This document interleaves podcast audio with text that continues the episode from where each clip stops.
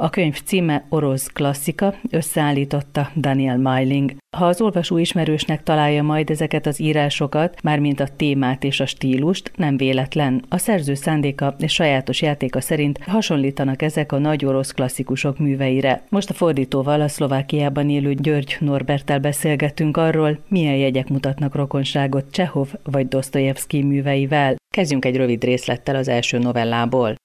Bár Larissa Dimitrievnát Lev fizikailag soha nem vonzotta, más körülmények között talán engedett volna a kísértésnek, hogy bizonyos estélyeken a leginkább körülrajongott élő irodalmár társaságában mutatkozzék, de jelen helyzetben nem tehetett mást, mint elutasítani a szerelmi közeledést. A szíve már foglalt volt, hónapok óta gyöngéd érzelmekkel viseltetett Gennagyi Samsonov, a Gorizont kiadó főszerkesztője iránt. Szerette azt a mélabús ábrázatát, amelyel a fiatal kezdőszerzők kéziratait studírozta, és azt a finom kultivált mozdulatot, amelyel az íróasztaláról fölemelte a korrektori ceruzát. De a tekintélyét is szerette, amikor rossz indulatúan belenevetett e szerzőcskék szemébe és gondolkodás nélkül tűzbe vetette a fércműveket, amelyek fölött talán hónapokon át ültek a szerencsétlenek, és amelyekről azt gondolták, hogy sikerült belefogalmazniuk a világegyetem lényegét. Larissa Dimitrievna szerette Gennagyit, annak érzékeny és agresszív oldalával együtt. Azt viszont képtelen volt megérteni, hogy Gennagyi kedvenc szerzője miért éppen Lev Levovics volt. Az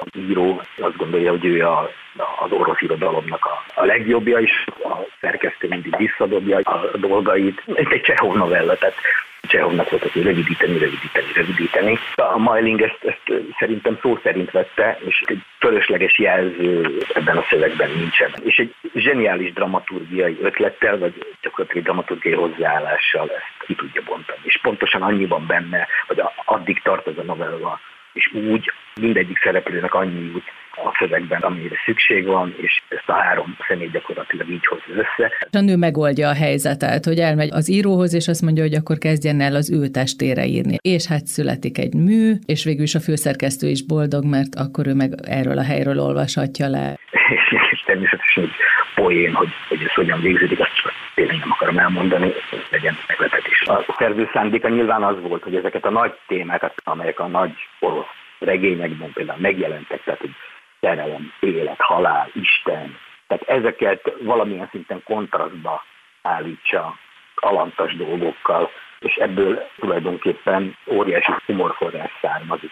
Tehát gondolok itt például a Élet igen című, című novellára, ahol tényleg ezek, ezek a nagy dolgok, a alkotás, az élet értelmének keresése, a szellemiség, a szerelem vannak kontrasztba állítva egy ilyen alantas dologgal, konkrétan a fekália.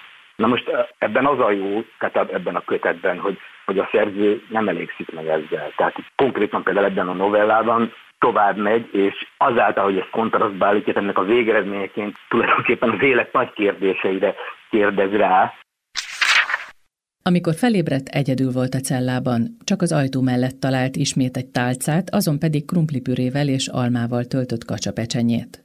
Mi van, ha megmérgezték a tölteléket? Töprengett Sztyepán Trofimovics az árka sarkában. Mi van, ha drogot tettek a finom vacsorába, és lassan, de biztosan az őrületbe fogják kergetni? Jellemző volna, hallott már eleget a módszereikről. Hat órányi gondolkodás után viszont Sztyepán Trofimovics arra megállapításra jutott, hogy teljesen mindegy, hogy arzén mérgezésben fog meghalni, vagy végelgyengülésben, és hozzálátott a kacsához. Kitűnő volt. Ehhez foghatót akkor evett utoljára, amikor Larissa Petrovnával üdültek Jaltán. Fájdalmas emlék volt, telebendővel aztán lassan elnyomta a buzgóság. Amikor Sztyepán Trofimovics kinyitotta a szemét, a megszokott helyen újra egy tálca várt rá, ezúttal egy nagy tányér borstcsal. A leves még gőzölgött, nyilván nem olyan régen csúsztatta be valaki a vasajtó szűk nyílásán át. Sztyepán Trofimovicsot viszont most az étkezés helyett valami más foglalkoztatta. Az elmúlt napok laktató vacsoráitól rájött a szükség, görcsöltek a belei, de a cellában vécét nem talált. Még egy lyukat sem a padlóban, ami ezt a célt szolgálhatta volna. Tehát az evésen túl minden mást is ott kell megoldani a cellában, és egyszer rájön, hogy, hogy lényegében a saját ürülékéből tud mindent megépíteni, társat magának, otthont, bármit örökül hagyni maga után, mert ugye nem tudja, hogy mikor juthat ki innen. Tehát itt aztán természetesen abszurd és, és tulajdonképpen perverz módon teszi fel ezt a kérdést, de, de valójában valamilyen értelemben válaszol arra tehát az élet értelmének a keresésére. Azért elég különös történetek vannak itt egészen onnantól, hogy összemosódnak az állatok és az emberek közötti határok, vagy elmosódnak, és van itt egy író, aki többször is visszatér a kötetben, aki Igen. az állataival kommunikál, embernevű állataival, akik az. Szer- szerelmes a tyúkba, tehát a baromfi udvaronnal, nem, nem tudom már nevét, nem emlékszem, de a a hölgynek, ugye idézőjelben, a szerelmét éli meg ezzel a tyúkkal, és a tacskó, aki a, aki a kutya, ez az féltékeny lesz, és, és megöli a tyúkot. Tehát egészen abszurd. Viszont itt is ugyanarról van szó, mint az előbbi novellában, hogy, hogy mélyebb emberi tulajdonságokról és dolgokról beszél. Tehát meg tudja szólaltatni ezt a regisztert is. Állatoknak ad emberi gondolatokat, érzéseket, és ugye nem mindegy, hogy milyen állatnak, tehát mondjuk amikor a disznó azon gondolkodik, hogy, hogy végül is neki van egyedül leginkább oka az öngyilkosságra, mert hát eleve sértés a neve, a saját piszkában van egész nap, aztán az élete egy bizonyos pontján fölnégyelik, megeszik, szóval, hogy neki aztán igazán nincs értelme az életének. De aztán egy másik történetben ugye van egy pulyka, aki meg az íróba szerelmes, és úgy lesz öngyilkos. Tehát ez a szerelem, a beteljesületlenség, a reménytelenség, a nem tudjuk, mit gondol rólunk a másik, és belehalunk a szenvedésbe, szóval ez egy visszatérő téma egyébként a novellákban. Igen, természetesen, és itt játszik rá azokra az orosz klasszikusokra, tehát Csehov novellákra és Dostoyevsky, Tolstoy nagy regényeire, tehát ezek a végletekig kitolt érzelmek, és, és, és egyik oldalról ez parodizálja, a másik oldalról viszont, viszont meg is erősíti ezeknek a létjogosultságát, ezeknek az érzelmeknek. Ezért izgalmas ez a szöveg, tehát hogy nem csupán tényleg egy ilyen, ilyen vicc faktornak használja ezt, ezeket a kontrasztokat paródiaként, hanem ennél sokkal többről van szó. Csehov meg is jelenik az egyik történetben, mégpedig úgy, hogy elmegy egy Sikulin nevű orvoshoz. Ez egy úti rajz, találott egy ilyen borzasztóan ápolatlan, guztustalan embert, aki egy tanító, és nagyon furcsa dolgot művel, amivel magához vonza a nős tény állatokat és a nőket. Úgy eszembe jutottak Csehov művek, ahol innen nézve olyan furcsa emberekbe szerelmesek nők halálosan. Igen, igen, tulajdonképpen erről van szó. Tehát igazából nehéz, nehéz eldönteni, hogy a Daniel Mailing vagy hogyan működik. Hát valószínű, így ezt szerintem ő élvezi, tehát azt, azt hogy megtalálja abban a nem tudom, egy adott szituációban azt a poénforrást és azt a gondolatiságot, amit tulajdonképpen szikár módon leír, tehát itt igazából nincsenek nyelvi bravúrok, nagyon szép mondatok, de elsősorban a dramaturgiára épít, tehát hogy, hogy, hogy a hegyezze ki ezeket a poénokat. Hát nem véletlenül a szlovák nemzeti színház dramaturgia. Tehát közel áll hozzá ez a fajta gondolkodás is, és hogy meglátni a, a helyzetben a, egy, egyrészt a komikumot, másrészt a mélységet. Igen, valami tragikusat is, mert itt is ugye nem tudjuk, hogy ez a vendéglátó, aki ezt Csaov megérkezett, ez az orvos, ez miért ennyire morcos és undok. És aztán kiderült tulajdonképpen az ő feleségét is. Igen, igen, Meghódította ez a furcsa tanító. Ilyen értelemben is rezonál a, például a Csehov drámáira. Tehát a Csehov, ha jól tudom, ezeket komédiáknak szánta, tehát a három nővér és a Ványa bácsit és komédiáknak szánta. És azon túl, hogy ezekben megjelenik az a végtelen szomorúság, kiszolgáltatottság és, és, és, és a vágyat, sokkal mélyebb regisztereket sikerült megszólaltatni, és valahol szerintem ezt is igyekezett a, a mai ezekben a szövegekben, tehát hogy ez, ez a kettőség, mert hogy eleve egy ilyen paródiának, egy vicces szövegeknek szánta, de ugyanakkor úgy megírni ezeket a vicces szövegeket, hogy ennek legyen egy ilyen mélyebb regisztere. Mi a helyzet a műfajokkal? Ugye van napló részlet, úti jegyzet, sőt, epilógusa van mindig a, a történeteknek. Nagyon régen olvastam, mint Dostoyevsky, de nem emlékszem, hogy vannak ilyen, hogy epilógus is. Tehát ennek a paródia is erre játszik rá és amikor úgy érzi, hogy ott valamit össze tud sűríteni, tehát dramaturgiai értelemben, akkor ott vannak ezek az epilógusok, többnyire ott vannak. Az meg, hogy különböző műfajú dolgok, igazából a közös nevező az, hogy ez tulajdonképpen ilyen posztmodern játék, tehát ilyen irodalmi posztmodern játék, és itt egy szlovák kritikus, ez 2018-ban, 19-ben jelent meg ez a kötet, szlovákul eredetiben azt írta, hogy ez a kötet nem azért jó, mert posztmodern, tehát így a posztmodern kb. 30 éves lecsengése után, hanem épp annak ellenére is. Azt hiszem, hogy az, ahogyan a szerző gondolkodik, vagy ahogyan kicsavarja a valós helyzeteket, vagy az élet jellemző helyzeteit, a legjobban az ő gondolkodás módjára az a történet val, amiben egy szenvedélyes horgász egyszer csak azt veszi észre, hogy őt magát az Isten, vagy hát föntről, az égből valaki horogra akasztotta, és meg kell élnie mindazt, amit ő azt hiszi, hogy humánusan csinál a halakkal, ki őket visszadobja. Hihetetlen nagy ereje van ennek a novellának, én azt érzem. Hát nyilván itt is eljátszik azzal a gondolattal, hogy most tényleg mi nem tudom, attól humanistának gondoljuk magunkat, hogy kvázi sporthorgászok vagyunk, és nem azért fogjuk ki halat, hogy megöljük, is megegyük, hanem a szórakozás kedvéért, és aztán visszadobjuk humánus módon. Persze természetesen ilyen túlzott, tehát eltúlzott formában ezt így vissza, visszacsapja az emberre, tehát így ezt eljátsza vele, és akkor kvázi megint csak túlzó módon rámutat azokra a szenvedésekre, és akkor mennyire nagy vonalú a, az Isten, hogy akik aztán fotóskodnak ott, nem tudom, szentekkel együtt, és aztán visszadobja a földre.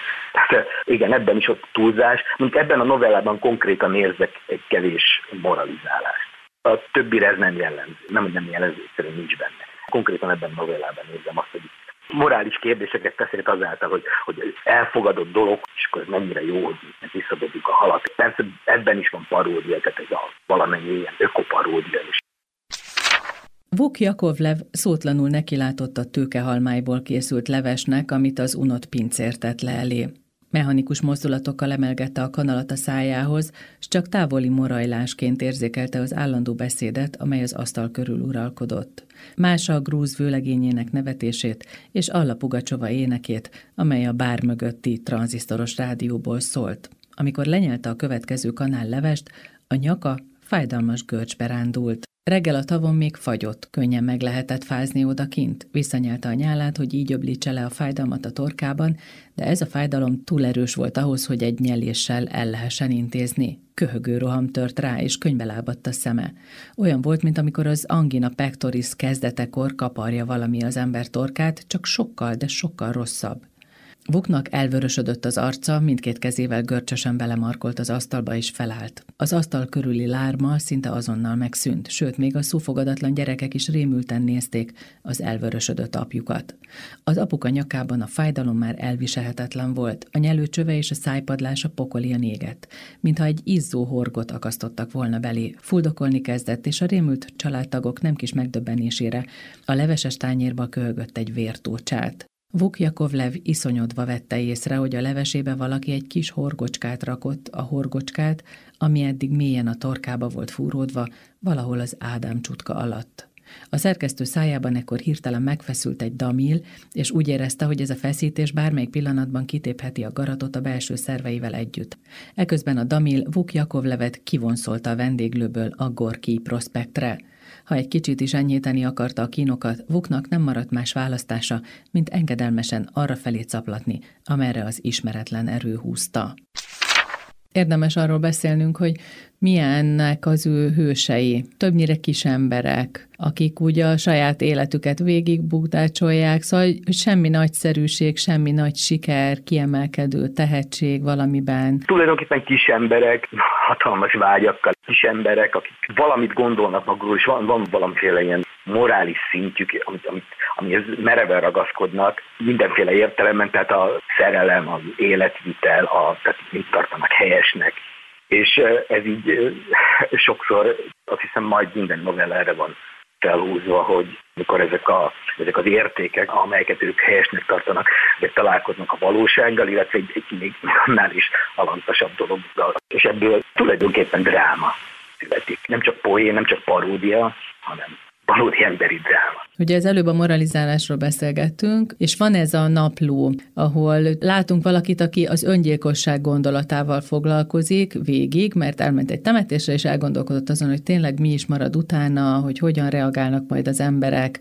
ha ő meghal, hogy mondanak-e jót róla, és hát mindenki nyilván ezt várja, hogy valami jót mondanak. És aztán az ő nagyon kiszerű élete, a napló utolsó bejegyzésében azon, hogy csak baklövések halmaza volt az élete, végigviszi, hogy miért is nem lesz ő öngyilkos, vagy hát, hogy kéne, de hogy milyen macerás mondjuk halálnemet is választani, meg egyáltalán. Igen, és ott, ott is eljut egy ilyen, ilyen paradox végkövetkeztetési. Tehát, hogyha ő konkrétan ez a, ez a figura, ha képes volna arra, hogy öngyilkosságot kövessen el, akkor tulajdonképpen nem is akarna már öngyilkosságot elkövetni, mert akkor például akkor volna benne annyi akaraterő, hogy bármi mást meg tudjon tenni. És épp azért nem követel öngyilkosságot, és épp azért akar elkövetni öngyilkosságot, de nem tud, mert valójában a saját életével sem tudott úgy kezdeni. Tehát a valós helyzetekre nem tudott megfelelő válaszokat adni, és itt ez a fantasztikus paradoxon, hogy, hogy, hogy akkor tulajdonképpen ő soha nem fog gyilkosságot elkövetni, és azért, mert semmi mást nem tudott megtenni, vagy... vagy Végigcsinálni, semmihez nincs kitartása. Végig, igen, igen. igen, igen. És igazából az egész életének nincs tétje. Ezáltal annak sincs tétje, hogy most gyilkosságot kövessen. Csak akkor minden természetesen mindenféle kifogásokat keres, hogy, hogy technikailag miért nem tudja ezt megoldani, meg aztán a végén nagyon jó ez a, ez a leírás, tehát hogy, akkor van értelme egy ilyen tettnek, amikor tudom, egy futballmeccs kettő-egy, és akkor kettő egyre vezet az ellenfél, és akkor ha meghúzza ezt a lépést, akkor kihozhatja döntetlenre. Viszont ha 14 óra vezet az ellenfél, akkor semmi értelme egy ilyen mozzanatnak, vagy egy ilyen cselekvésnek. Tehát egyik oldalról poén, a másik oldalról meg egy nagyon mély, szomorú igazság. Szintén nagy kedvencem ebben a kötetben, mindjárt mondom mi a címe, meglelni az igazságot, és ugye ebben egy, egy reménytelen szerelem történetéről olvashatunk, amikor a férfi azt gondolja, hogy a nő mindent azért tesz az életében, hogy, hogy őt bosszantsa, vagy hogy bosszút álljon. Leontyin méltatlannak érezte, hogy belemenjen Léna féltékenységi játékába. Tudta, hogy a nő szereti, és várta, mikor fog végre becsületesen és nyíltan viselkedni, s vallja be a buszsofőr Kirillnek, és egyúttal önmagának is, hogy valójában Leontyin az, akit szeret. Csak hogy Léna képtelen volt szembenézni a valósággal, és tovább játszotta a szerepét. Hamarosan bejelentette, hogy eljegyzik egymást Kirillel, a buszsofőrrel. Természetesen nem közvetlenül Leontyinnak jelentette be, ő csak véletlenül szerzett tudomást erről úgy fél évvel az eljegyzés után. Leontyin számára viszont Léna eljegyzése csak egy újabb bizonyíték volt arra, hogy mennyire kétségbe esetten igyekszik a nő felkelteni Leontyin érdeklődését és megbüntetni őt az elszalasztott lehetőségért. Leontyint igencsak szórakoztatta Léna csökönyössége.